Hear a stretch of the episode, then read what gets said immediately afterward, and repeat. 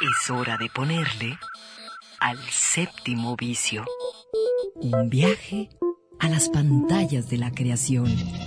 Miradas al séptimo arte, a la manera de Red Radio Universidad de Guadalajara. Bienvenidos.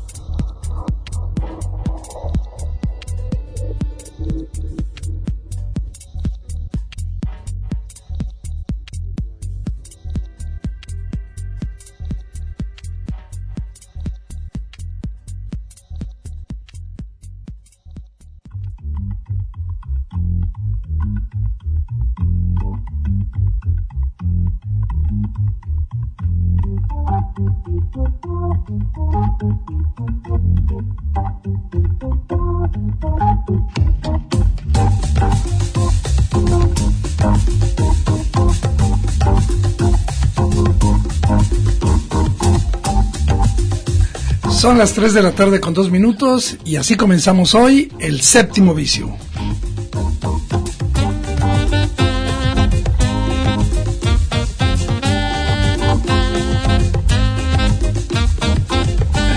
Y bueno, los saludamos aquí desde las instalaciones de Red Radio Universidad de Guadalajara. Claudia Caballero. Y Eduardo Quijano.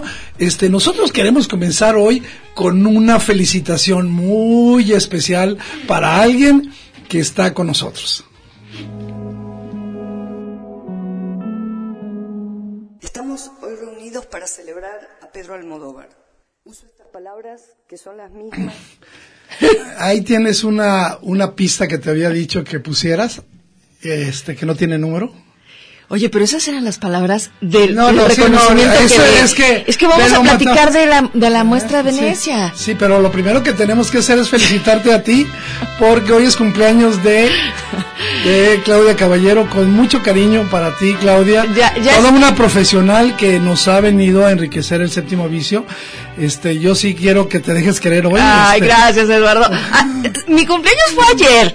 Ah, Estoy en el desde la semana pasada. Pero, ¿cómo iba yo a, este, cómo iba yo a saber? Y ni modo, es en sábado.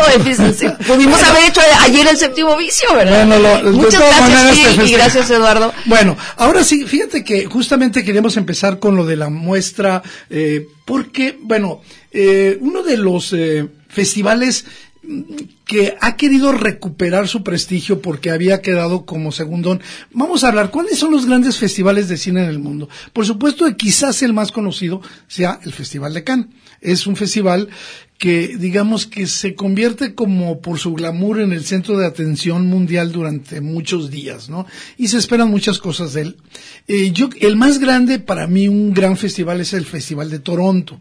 Están, por supuesto, eh, la Berlinale, el Festival Internacional de Cine de Berlín, que es muy importante, y el Festival de San Sebastián en España, eh, que pronto empezará, y este Festival de Venecia, que se conoce como la Mostra o como la Bienale Cinematográfica eh, en Venecia. Es la edición número 76 y eh, ha querido, digamos, como recobrar sus bríos, ¿no? Y, y, y lo está haciendo eh, justamente llevando, que es lo que se hace, películas a las cuales se les tiene mucha expectativa. Esas, esas películas, digamos, este, pues seguramente van a formar parte de las películas más importantes de este año. Así muy rápidamente las voy a enunciar porque son muchas. Por supuesto, en, pri- en primer lugar está esta película sobre el espacio de un astronauta donde eh, pues es un, es un relato de ciencia ficción que se llama Ad Astra, donde un hombre viaja al espacio con un propósito sumamente humano encontrar a su padre. Y, y bueno, de este, el personaje principal va a ser Brad Pitt, la película dirigida por James Gray. Este, y luego, la, la película que pues ha causado ya polémicas porque, como ustedes saben, Roman Polanski va a estrenar ahí su, eh, eh, nueva película que se llama El oficial y el espía. De hecho, ya la estrenó en estos días. Se han recibido muy buenos comentarios. Se habla de una película sumamente rigurosa, eh, una, una película puntual, los que lo han visto. Y bueno, ¿por qué ha causado polémicas? Justamente por esas acusaciones eh, sobre eh, la violación a una niña de 13 años que él tuvo pues hace pues ya casi 50 años, bueno, cuarenta y tantos. Sí, bueno, y que manchó a fin de cuentas su carrera, ¿no? Y que, O sea, y que motivó que la presidenta del jurado, eh, que es eh, Lucrecia Martel, eh, la, la directora de cine, este, pues dijera que ella, este, no iba a ir a, a la gala, que sí iba a ver la película, pero no asistiría a la gala como para deslindarse como para deslindarse de eso. Bueno, esa película se, se va. Una que yo le traigo muchas ganas de todo esto, ya hemos subido información a nuestras páginas del séptimo visto en, en Facebook y por supuesto en Twitter. Una que yo le traigo muchas ganas es una película sobre, eh, que se llama Historia de un matrimonio, de, de, eh, Noam eh, Baumbach. Que es, es con Scarlett Johansson. Y sí, y con Adam Driver, Laura Dern, Alan Lada y eh, Ray Liotta. Este, es, fíjate, es ese momento en el que un matrimonio se empieza a derrumbar. Y eh, la película nos va como a, a meter en aquellas consideraciones que cada uno de esos, de, de los uh, miembros de la pareja, este, hace sobre el otro. La visión que tiene. Y, y de, y de eso trata la película. Yo le traigo muchas ganas. Sí, claro. Por supuesto está el estreno del Guasón. Te interrumpo con esta del, de Marriage porque yo creo que hay muy buenas películas que todos recordaremos de estas historias de matrimonios en donde en efecto pues lo más rico que logra hacer un director es poderte dar la eh, interpretación de cada una de las partes de una misma historia de amor, ¿no? Y aquí con, con esta eh, actriz sobre todo, que es como lo más esperado. Yo te preguntaría, primero tiene que pasar por estos festivales, ¿cuándo la podremos ver, por ejemplo, nosotros? Y bueno, esta Que no película, estamos en Venecia. eh, esta película tiene una ventaja, la vamos a ver pronto, porque esa película fue producida por Netflix y en cuanto pase el, digamos, a finales del otoño ya la vas a poder ver en Ah, muy Netflix. bien, perfecto. Bueno, ok. Joker, en eso. Gua- Guasón, el Guasón es una de las películas más esperadas, sobre todo porque se espera pues la actuación de Joaquín Phoenix, ya hemos subido a nuestras eh, redes sociales una gran cantidad, sobre todo el último avance que es verdaderamente maravilloso, y este la dirección de Todd Phillips, el, este gran director al del que esperamos muchísimo, este y luego, eh, por supuesto, hay una película nueva de, de Olivier Assayas, este, una, una película situada a principio, a los principios de los años 90, que se llama La Reta Avispa, y que eh, va a contar, eh, digamos, este eh, grupo de desertores cubanos y toda la planeación de los ataques que hicieron contra el régimen de Castro. Aquí hay algo importante que en el reparto están Penele- Penélope Cruz, Edgar Ramírez, Gael García Bernal, Ana de Armas, en fin, es un muy buen elenco. Este, y pues yo casi terminaría con eh, eh, una película que se llama eh, Dinero Sucio, de Laundromat, este, que eh, de eh, Steven Soderbergh, que está este, basada en un asunto de verdad importante para, eh, digamos, la transparencia y para la revisión de las actuaciones de los eh, políticos, que son los papeles de Panamá. Este, ahí estarán Gary Oldman, Mary Streep, en un, me parece muy poderoso, este, digamos, este, combinación de, de personajes, ambos en la- yo creo que en el gran momento más maduro de sus carreras. Y pues la historia está bien, una, viuda, que va a ser Meryl Streep, pierde todo su dinero tras un engaño y pues un poquito resentida va a investigar eh, qué ocurrió eh, con su seguro y que lo va a llevar hasta las oficinas de estos abogados que fueron los que dieron a conocer los famosos No, bueno, es, papeles. es un lujo ver de todas maneras a estas Bueno. figuras, así que claro que Y este, ya habíamos, ya habíamos adelantado un poquito, este, una disculpa porque eh, yo agarré a, a Gilberto así de, de pronto por ganas de, de felicitarte, pero hay que decir que algo muy importante con lo que comenzó este, eh, el Festival de Venecia y que es muy, muy importante porque, Pues, recientemente vimos la película Dolor y Gloria de Pedro Almodóvar, algunos como a mí me gustó muchísimo, y aquí lo dije, este, para algunos dicen que es una crucilería, que no vale nada. Yo creo que de las películas de Almodóvar, esta es una de las que más me gusta, no sé si sea de las mejores. Pero bueno, le entregaron lo que es el León de Oro. Eh, y ahí el discurso de entrega lo dio justamente Lucrecia Martel. Es un discurso que ya también subimos a, a nuestras redes, dura aproximadamente siete minutos. Nosotros solamente queremos compartirles esto porque de veras es increíblemente hermoso e inspirador. Escuchen lo que le dice una directora a uno de los grandes directores de la historia español, Pedro Almodóvar.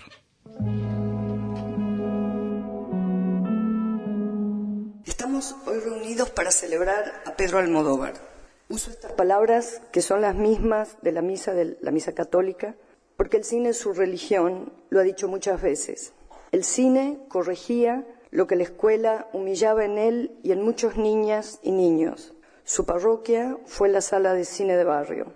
En ese altar de luces, de canciones pegadizas, danzaron las divas de todos los tiempos que lo protegieron de la inutilidad moral como debieran hacer los santos. En un reportaje dijiste que seguramente fuiste un niño muy fuerte para soportar la mirada de incomprensión, el más fuerte de los niños. Almodóvar fue causa y consecuencia de la movida, la contracultura que desempolvó a España del largo letargo del franquismo.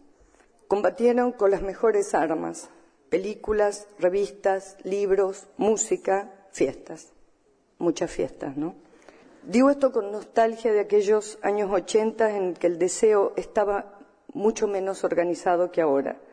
La salud no era un bien necesario y la ciudad era la aventura a la que debían lanzarse. Una década con muchísimo menos miedo que ahora. En 45 años ha dirigido y escrito más de 30 películas y cortos. Sus invenciones forman parte de la, de la memoria de la humanidad. Todos sabemos que hizo cine sin ir a una escuela de cine y festejamos esa carencia. Afinó sus oídos en los chismes de peluquerías con las lavanderas en el río, en callejones de adictos insomnes, en el cotilleo de los vecinos. Su cine fue una reconciliación con el castellano. Tus diálogos nos iluminaron el lenguaje de nuestras propias familias. Pero es imposible ver la obra de Almodóvar sin reconciliarse con los rincones de nuestras casas donde naufraga la moda Almodóvar inundó nuestra memoria con invenciones que no, necesitan de gran presupuesto, sino de honestidad provinciana. Esos livings de empapelados desquiciados, los enfermeros amantes, esas alfombras de animal print, los peinados con spray, las mujeres asimétricas, los aros de cafetera nos hicieron más libres. Eh, poderoso. muy poderosas palabras. Muy poderosas palabras. Y bueno, en, varias ocasiones que tuvo que detener su discurso. Porque estaba llorando. Por supuesto, estaba. la interrumpieron, yo lo edité muy emocionada. Sí, y bueno, recomendabilísimo. Y hay que decir también que eh, los mexicanos van a tener presencia ahí. Este mm, ya presentó este eh, Guillermo Arriaga ayer este cortometraje que se llama eh, No One Left Behind, eh, nadie quedó atrás, un cortometraje eh, que es el comienzo de una serie de televisión sobre historias de frontera. La frontera que es uno de los lugares, digamos, de las atmósferas donde surgieron la mayoría de las historias de, de Arriaga para el cine. pensemos en Babel, Los Tres Entierros de Melquíades Estrada, o incluso la película de Burning Plain, donde él debutó como director cinematográfico. Recordemos que ahí estuvo Charlize Theron, este, Kim Basinger, eh, John Corbett. Eh, eh, ¿De qué va No One Left Behind? Pues es la, historia de un grupo de, soldados, de militares estadounidenses que llega a una localidad en el norte de, México para rendirle, fíjense qué curioso, para rendirle homenaje a un pues a uno de sus compañeros, pero ese compañero militar era un mexicano, era un mexicano que se quita la vida y que eh, justamente porque fue deportado. Bueno, es una historia realmente alucinante la que va a ser el motivo de esta serie de eh, narraciones sobre la frontera, una serie de televisión que va a dirigir y que aprovecharon justamente eh, el Festival de Venecia para presentar el, primer corto, la, primera entrada a la a una de las historias. Creo que es muy bueno que Arriaga regrese. Este, algunos pensamos que se quedó a medio camino de hacer varias cosas y yo creo, he leído su, este, su novela, eh, su gigantesca novela que a mí me, a mí me, me, gustó muchísimo. Es una, una novela que pues que habla de la Ciudad de México, que habla de la violencia, que habla de los perros, que es su, su, pasión. Su pasión y de la casa. Bueno, y también hay otra cosa que se presentó ahí y que tiene que ver mucho con estos momentos y se llama Sanctorum.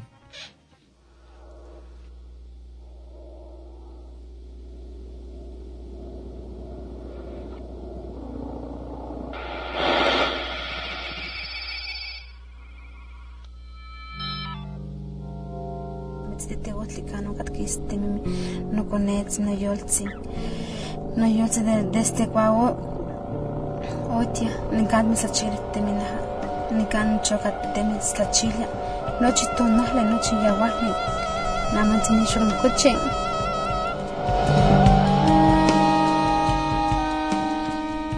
яниш мун кочис неке мисачиля нотэ покатсик покатне ми нишн сеуис синка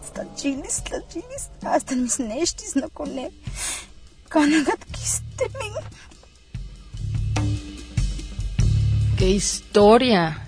Es un niño, un niño que ha perdido a su madre y que es convencido por su abuela de que la única manera para regresarla con vida es pidiendo a las fuerzas de la naturaleza un milagro.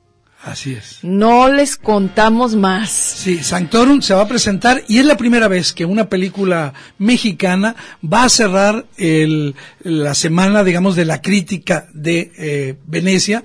Con esta película se espera muchísimo. Eh, el pequeño eh, avance que está eh, a nivel de fotografía, la imagen que van a ver ahí es maravillosa. Una mujer con un niño abrazado y con una lluvia de estrellas de fondo, lo pueden ver en nuestra página. Y bueno, pues este, creo yo que por eso hay que estar atento a lo que ocurre en los festivales, porque no es solo, lo he repetido muchas veces aquí, no es solo, digamos, un conjunto de películas, sino de hechos sociales que van, van jalando, pues, el asunto de Polanski, la, la poca participación de mujeres, en fin, una serie de cosas que por supuesto, la situación de, las, de los relatos de nuestros eh, eh, paisanos, eh, directores y creadores cinematográficos, pues que buscan espacios este, más allá de nuestras fronteras. Yo creo que está bien que, que le pongamos un ojo a Venecia, aunque nos quede lejos y aunque esté muy caliente por ahí. Este, fíjate que escuché ya completito el nuevo disco de Lana del Rey y como que me volvió a gustar mucho Lana del Rey. Ya la había abandonado. Y hay gente que se, la olvidó. Yo no. Fíjense, escuchen esta canción y luego platicamos. Regresamos pronto.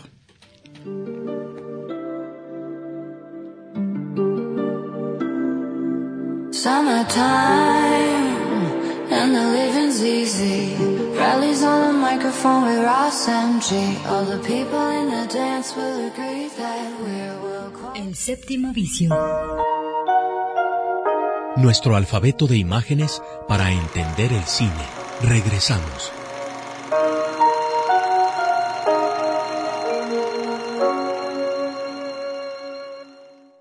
Comedia. Documental.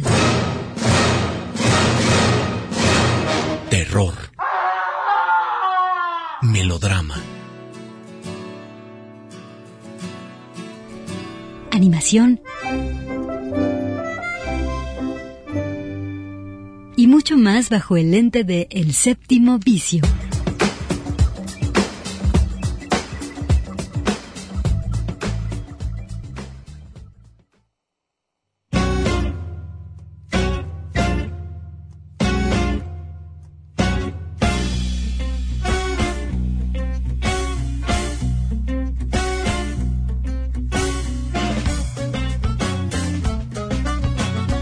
Regresamos al séptimo vicio y platicando Claudia Caballero y yo sobre eh, los acontecimientos de eh, la Amazonia, la Amazonia brasileña, en frontera con varios países, eh, decidimos que sería bueno, pues, ayudarnos entre todos a pensar qué productos cinematográficos o audiovisuales están a disposición para que veamos qué está ocurriendo con la situación medioambiental.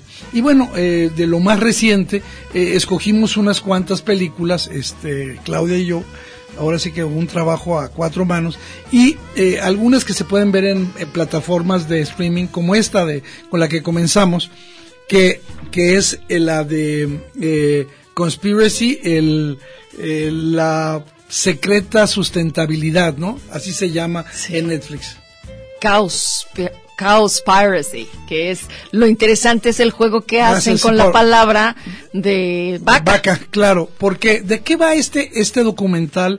Pues básicamente lo que nos dice es que toda la industria ganadera y todo, el, digamos, el, el impacto que tiene sobre enormes extensiones de tierra y particularmente eh, también sobre el uso del agua, eh, pues está ca causando una catástrofe. Yo realmente cuando lo vi terminé deprimido porque soy carnívoro y redento. Entonces digo, eh, oye, no voy a dejar de comer carne aunque me digan eso. No me voy a volver, bueno, no sé. Pero aquí el asunto está en que lo que él hace, eh, porque la, la, la película producida por, por DiCaprio, que se busca, siguen a un, a un, a un individuo que pues empieza a ver todos estos datos, a recogerlos, pero luego sigue a los eh, líderes medioambientalistas y les dicen, oigan, ¿por qué ustedes no han puesto ningún dato en sus páginas sobre esta situación que es, nada más por darte, eh, para mí el que es aterrador, el 51% o 51% del total de la emisión de gases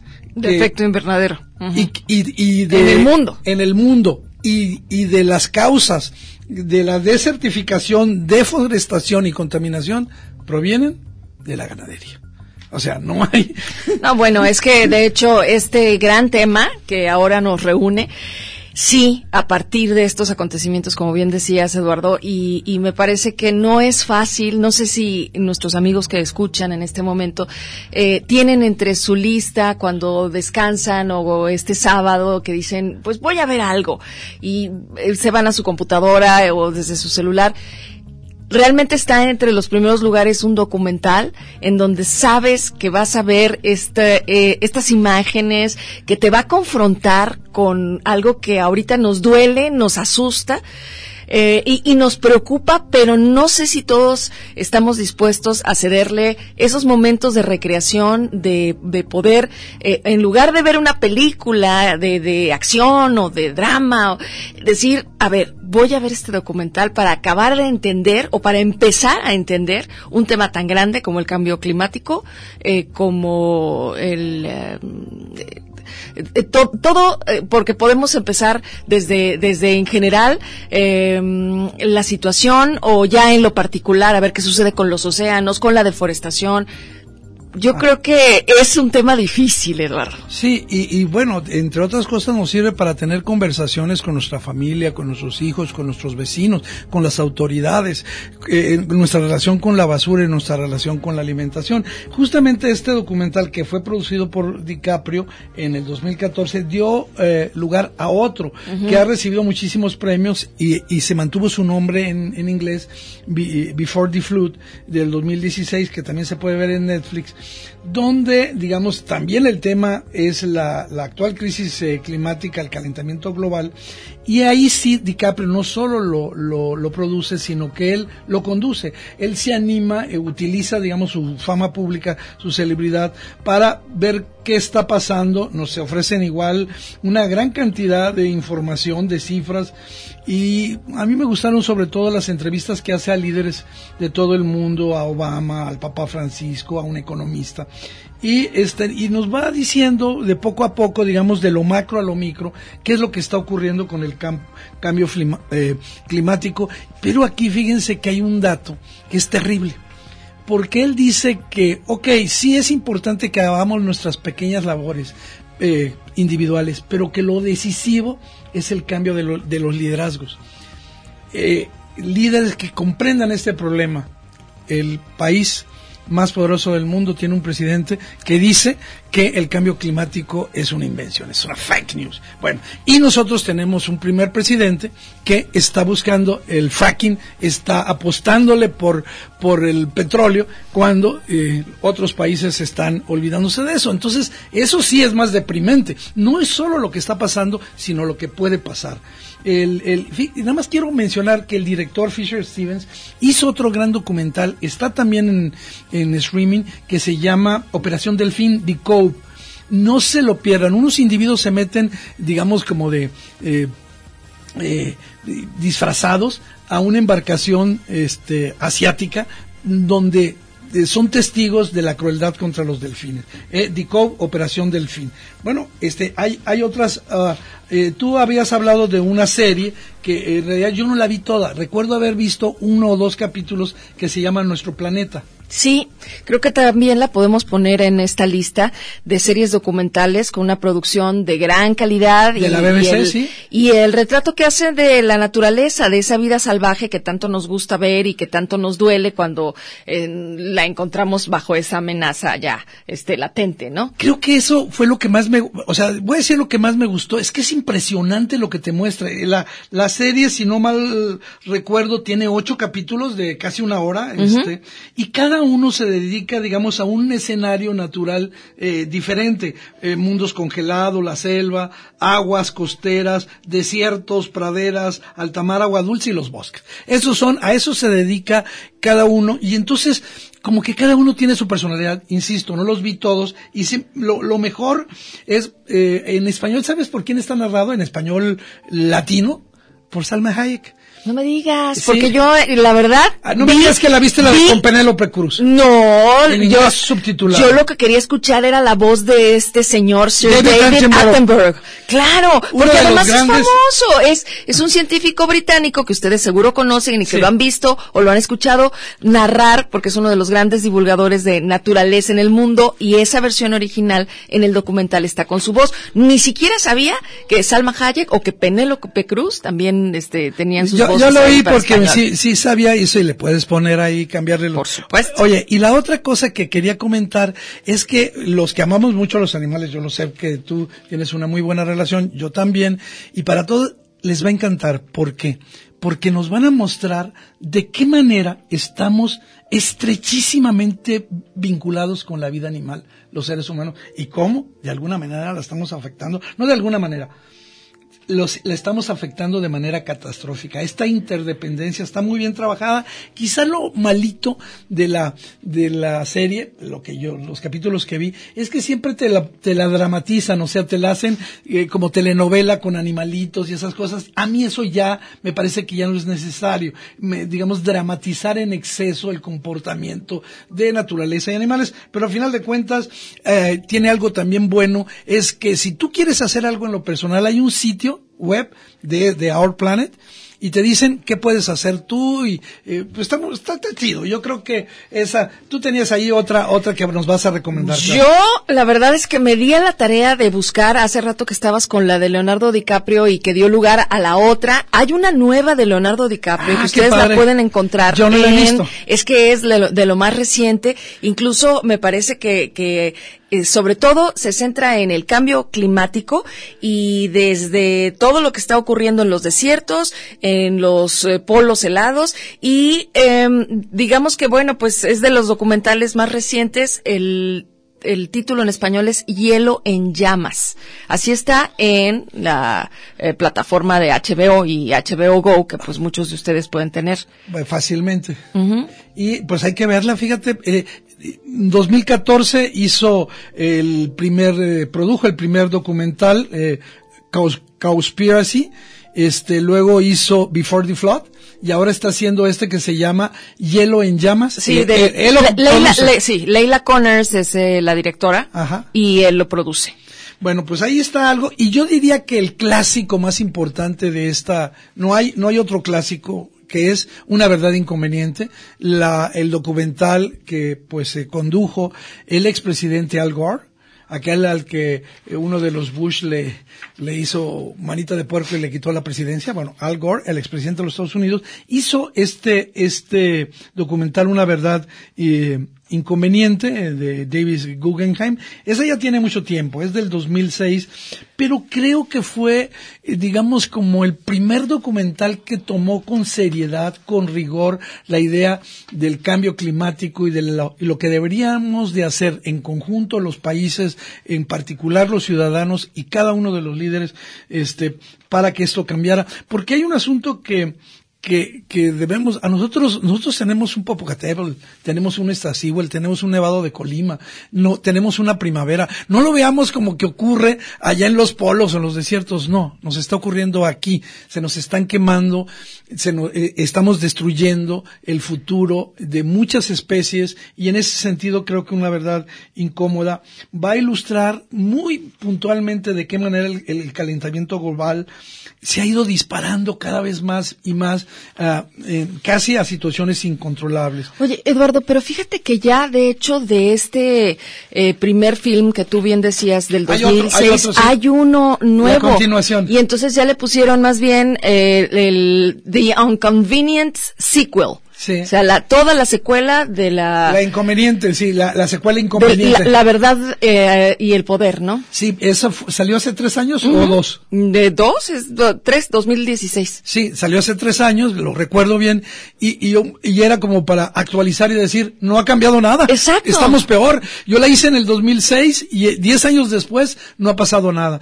Y era, esa sí era deprimente ver esa, bueno, este, yo creo que... Para es, que no se depriman voy a finalizar con algo. Fíjate que este, sobre todo porque me pareció en el título y en la apuesta, algo que si bien también no es este tan reciente, está ahí en la plataforma de Netflix, Mission Blue o Misión Azul, que es la historia de la oceanógrafa Silvia Earle. Ah, sí. Y ella se ha parado y no ha, no se ha tentado el corazón en señalar con nombre y apellido quienes realmente están sin hacer nada por los océanos. Y que tienen responsabilidades. Que tienen gran responsabilidad en todo lo que es la contaminación de las aguas. Y eh, interesante porque además está la, la historia de cómo es que ella se convierte en alguien que defiende en los océanos. Ajá. Muy bien. Eh, ¿Cómo se llama? Mission Blue. Mission Blue. Bueno, nosotros vámonos con un poquito de música porque vamos a regresar a hablando de algo que, el, un platillo que todo mundo esperamos cada año y que es el Tour de Cine Francés.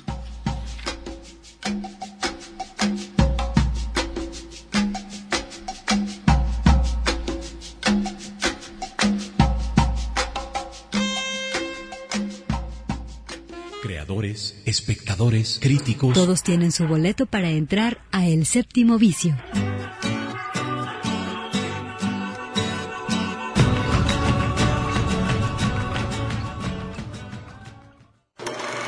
A la fábrica de sueños. El séptimo vicio.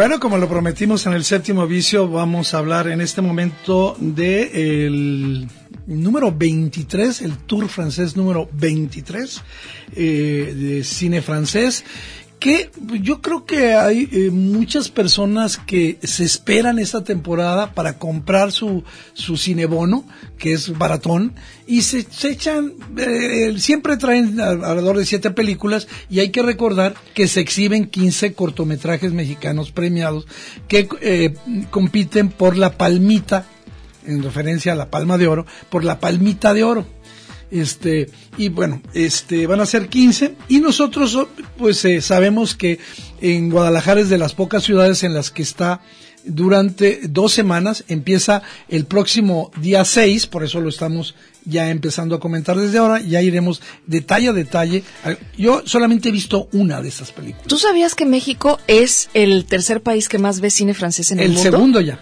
el pues, pues estaba ver. como eh, Estados Unidos, China y México. Ah, bueno, China, China sí, este no, este, primero Francia, que más ve cine francés. Supongo. Sí, después China y luego México. Sí, y, y es parte por, por, digamos, la... Entonces ya vamos a quitar Estados Unidos de la lista. No, te lo aseguro, te lo aseguro. Ese, ese es un dato falso, este, porque justamente uno de los grandes orgullos del Tour de Cine francés es eso que con todo Tino mencionas ahora. Ellos eh, funcionaron como una especie de, de, de escenario de gran escaparate de la cinematografía francesa y hay muchísima gente que acude durante, bueno, son siete películas yo quiero, este, y pues así vamos a empezar con la, con la música que rodea esta película que se llama Amanda.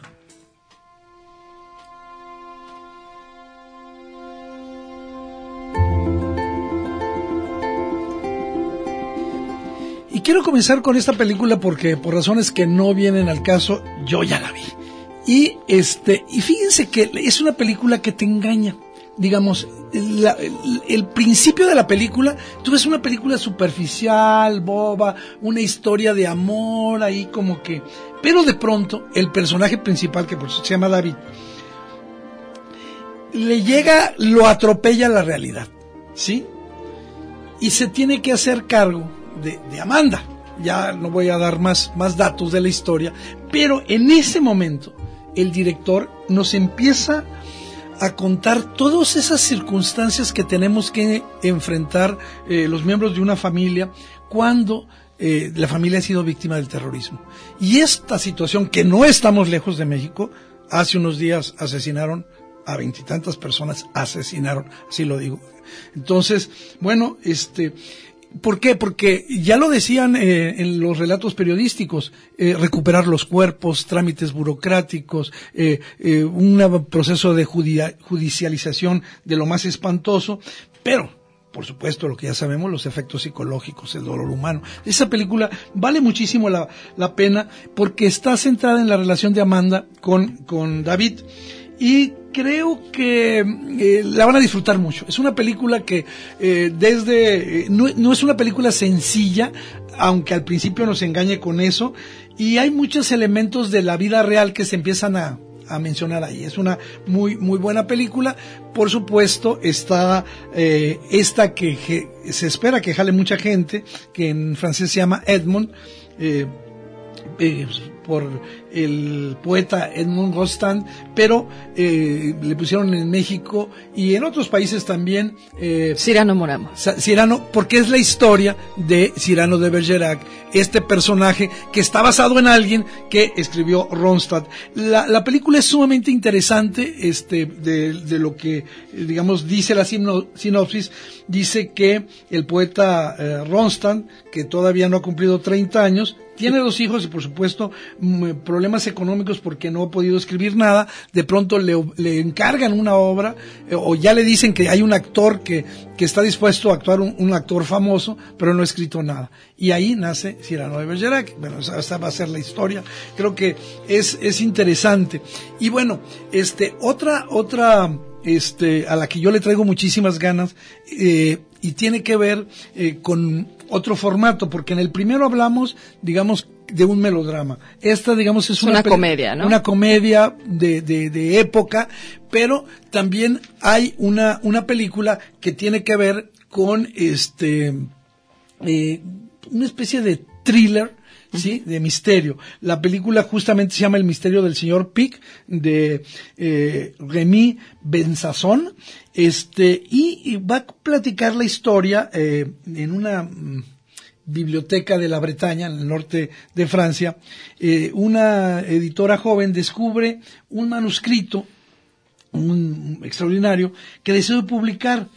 Este, esto que va a publicar fue escrito por un hombre enigmático llamado Henry Pick, un pisero, un hombre que hacía pizzas en la zona y que ha muerto dos años de que ella descubra este, este, este papel, ¿no? Este, eh, la viuda le va a decir que este señor nunca leyó ni un solo libro en toda su vida y que lo único que escribía era la lista de compras para el mercado. Entonces ahí hay un misterio.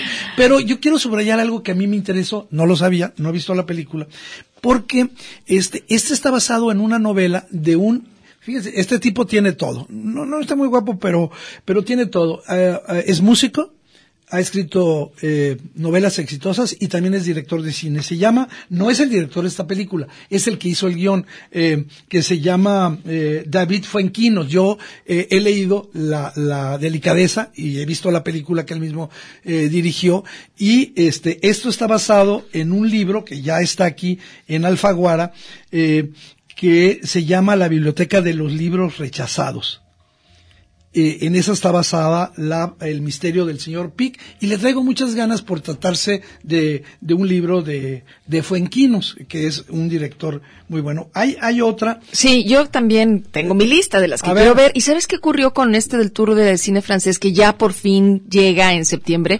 6 de septiembre. Que lo, lo vimos anunciado desde hace varias semanas y ya nos preguntaban, oigan, ¿cuándo? ¿Cuándo? Bueno, todavía había que terminar agosto para entonces entrarle. Hay una película eh, en buenas manos de Jan Harry Sí. que eh, cuenta la historia de, de tío que acaba de nacer y que después de dar a luz su mamá biológica lo entrega en un programa de adopción. Que eso ya es legalmente viable en muchos Ajá. países, incluyendo México, ¿eh? Bueno, aquí lo interesante es este cómo se pone en marcha este proceso de adopción y, todo lo que ocurre, claro. Porque esta madre, de pronto, dice, pues fíjense que siempre no. Ya me arrepentí. Y eso está muy cañón, porque No, bueno. todo el proceso ya implicó una responsabilidad de ella y de quien asumió la nueva maternidad. Entonces, bueno, yo sé que hay temas delicados, ¿no? En el papel de los educadores sociales y, y de todas aquellas parejas que están buscando un bebé y que para muchas contemplan Que la tú, tú posibilidad. has trabajado mucho ese tipo de procesos en, en digamos, en tu eh, trayectoria como comunicadora. Sí, porque fíjate que hoy eh, hay varios temas y uno de ellos es este, Sí. de la dificultad que tienen muchas parejas para poder concebir un hijo propio y que entonces consideran para muchas el, esta alternativa de la adopción que en sí misma aquí en México, pues este, también nos lleva a, a, un a montonal de problemas, a complejidades muchísimas y a situaciones muy complejas, exactamente. Y la idea, por supuesto, este, parece siempre romántica de, de Ay, qué dos personas Sí. que quieren darle una mejor vida. Pero esto que acabas de decir de la historia de En Buenas Manos, pues ocurre desgraciadamente. Hay un momento en el proceso en el que la madre biológica tiene por derecho este la posibilidad de retractarse. Así es. Y entonces, bueno, pues claro que es de lo que este sufren muchísimas parejas. Pero bueno, ahí está, en buenas manos. Y hay otra Jan que se llama eh, mi, Harry. mi niña, mi bebé. Le pusieron mon bebé. Ay, pero mi, mi me, hija- me encantó el póster, sí. Sí. Sí, sí, y es, de- los vamos a subir los pósters hoy en la tarde, todos para que los tengan presentes y las que se les antoje. Nosotros vamos a hablar, ya que las veamos, yo solo he visto a Amanda, y una que yo le tengo muchas ganas, porque ya saben que me gustan las películas cursis, es esta película de Hugh Jackman que se llama eh, Un amor a segunda vista. Y básicamente lo que quiero decir es que es la clásica comedia romántica, pero con una historia que va a tener muchos quiebres y muchas situaciones diferentes. Para quienes somos fans de este género, es, digamos, un postre, un cake sabroso y pues ahí está, un amor eh, a segunda vista. Eh, también he escuchado ya la- el soundtrack de Amor a segunda vista y tiene canciones muy bonitas. Así que, bueno, pues este, le traigo muchas ganas. Ya eh, hablaremos puntualmente conforme las vayamos viendo. El próximo, eh, estamos invitados, Claudia, a la, a la, Vamos. vamos a ir eh, a la premier de este tour de cine francés el próximo martes a ver justamente Mon Bebé. Por eso no quisimos hablar de ella a detalle y este ya se los prometemos para la próxima semana. Nosotros nos vamos a ir de volada a un corte justamente escuchando una canción que está en esta eh, película romántica y que es el clásico para de François Jardy, Tiempos del amor.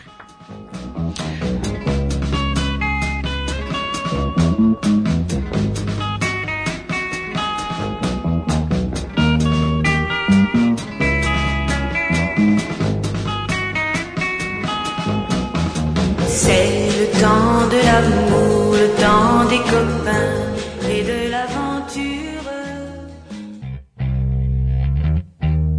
104.3 FM.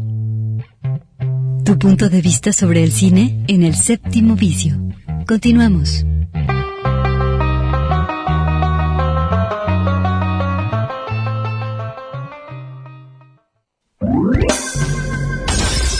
Estrenos, sugerencias, hallazgos y pistas para gozar la cartelera.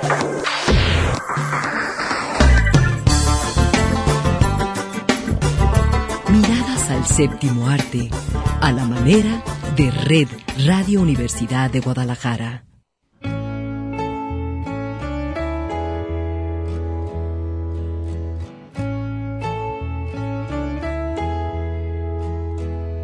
There are places I'll remember all my life, though some have changed, some forever. Bueno, aquí en la, en la última sección, pues están escuchando ahí este extracto del soundtrack de la película Yesterday de Danny Boyle, el, pues el director de, pues de muchas películas eh, legendarias, entre ellas eh, eh, Trainspotting, el- la 1 y la 2, este, eh, Millones, eh, 127 Slumdog Millionaire, ¿no? eh, Exactamente. Y yo, la verdad, este, eh, como saben, digamos, el plot es de aparentemente original. De pronto, un individuo que es un compositor semi o totalmente fracasado, con una, eh, voy a decir, representante enamorada de él, que lo, lo trata de colocar en los sitios más insólitos, donde no tiene público.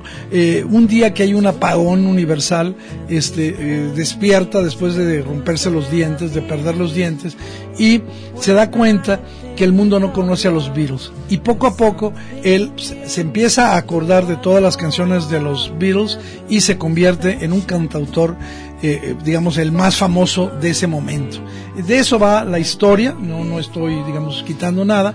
Sin embargo, pues yo conversaba eh, con Claudia que desde mi punto de vista la película, eh, digamos, es, eh, yo digo así, es una película ingenua. Para mí es una película ingenua porque es una película anacrónica. Ya las películas tienen otros contenidos, tienen otros elementos cuando se habla así. Cuando uno piensa, ¿qué pasaría si? Ya lo que le, se les mete a esos son otras cosas, no sé qué piensas. Sí, fíjate que yo cuando la vi eh, no no sabía más que eso, el, el que era un universo en el que no existían aparentemente los Beatles y su música y no había memoria de ello. Eh, creo que es una comedia ligera que pudo haber explotado mucho más justo ese ese gran tema porque si te lo imaginas eh, es que es, es, es fabuloso. Sé que, sé que pudo haber llevado un poco más de complejidad o lo pudieron e- elevar, ¿no? Una rayita más arriba. Eh, y creo que se quedó, se quedó, a- me gustó, me reí, pero salí del cine con, ah, bueno, entonces pues, se la recomendaré a alguien que le guste, ¿no? Sí, fíjate que hay una cosa- comedia De para reírse. Sí, yo creo que el error, lo mencionas, es obviar el estado del mundo, la complejidad de los afectos, de la memoria. De esos son asuntos que, eh, digamos, la urgencia de todas las emergencias que nos están pasando. Yo creo que el aparato que constru- narrativo que construyó Boyle es- está muy oxidado, no, no encajan las piezas.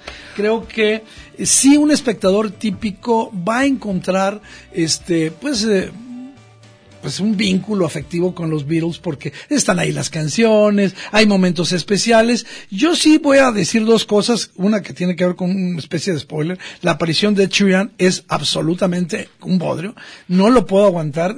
Si de por sí él, digamos, colocándose frente a la idea de los Beatles, porque se supone que él es Ed Sheeran hoy, o sea, uno de los, pues ahorita tiene el primero y el tercer lugar en los charts en casi todo el mundo. Ah, de hecho, creo que parece demasiado. Sí, sí, Sí, y a mí no me gustó y bueno, pues ahí, ahí lo dejo. Este, creo que como dices, sí puede conectar con un público que se siente como vinculado a los Beatles y que va a tener esa oportunidad para, para ese momento y se acabó. Oye, Eduardo, pero ¿no será también que teníamos la expectativa por ser el director que es Danny Boyle y por haber visto lo que hemos visto en sus Claro, historias sí, y todo es esto? Y, y que probablemente eh, su apuesta quizá fue esa, fue vamos haciendo algo más popular, ¿no? Sí, fíjate que a lo mejor no es tan mala, sino que es una película, digamos, como fuera de onda. Ajá. O sea, no encontró el tema. Bueno, vamos a, a hablar de- también de otra película, también francesa. Esa a mí, la verdad, me gustó mucho.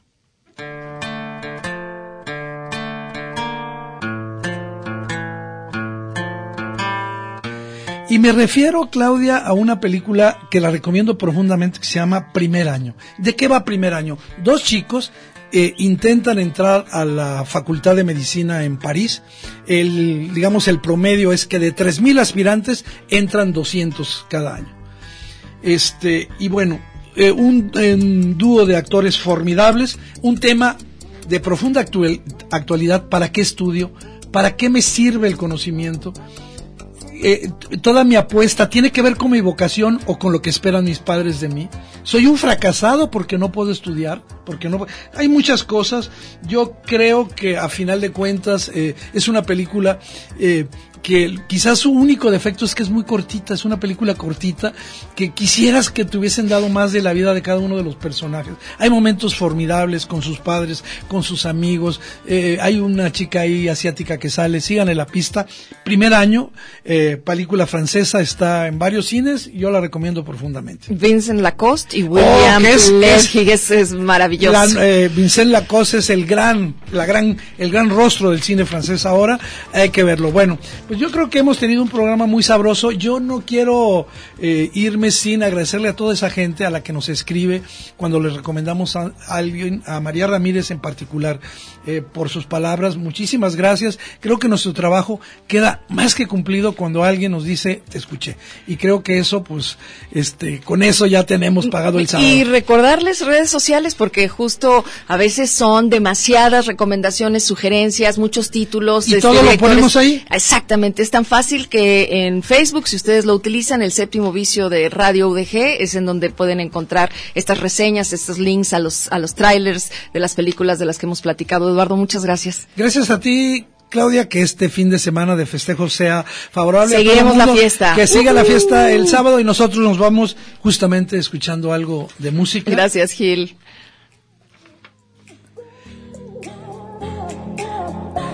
Y es una cosa que se hizo eh, recientemente con Kigo y con la voz de Whitney Houston.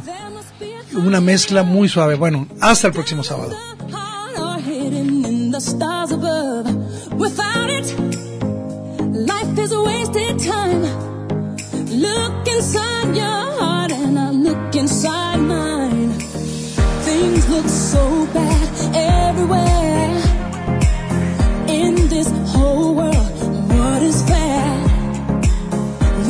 the line and try to see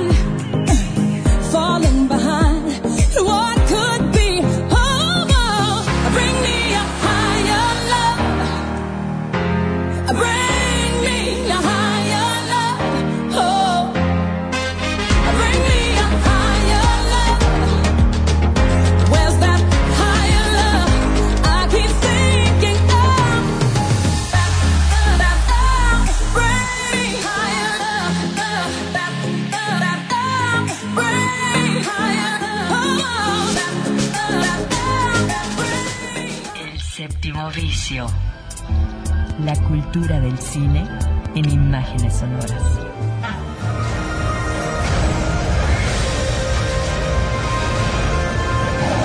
Miradas al séptimo arte, a la manera de Red Radio Universidad de Guadalajara.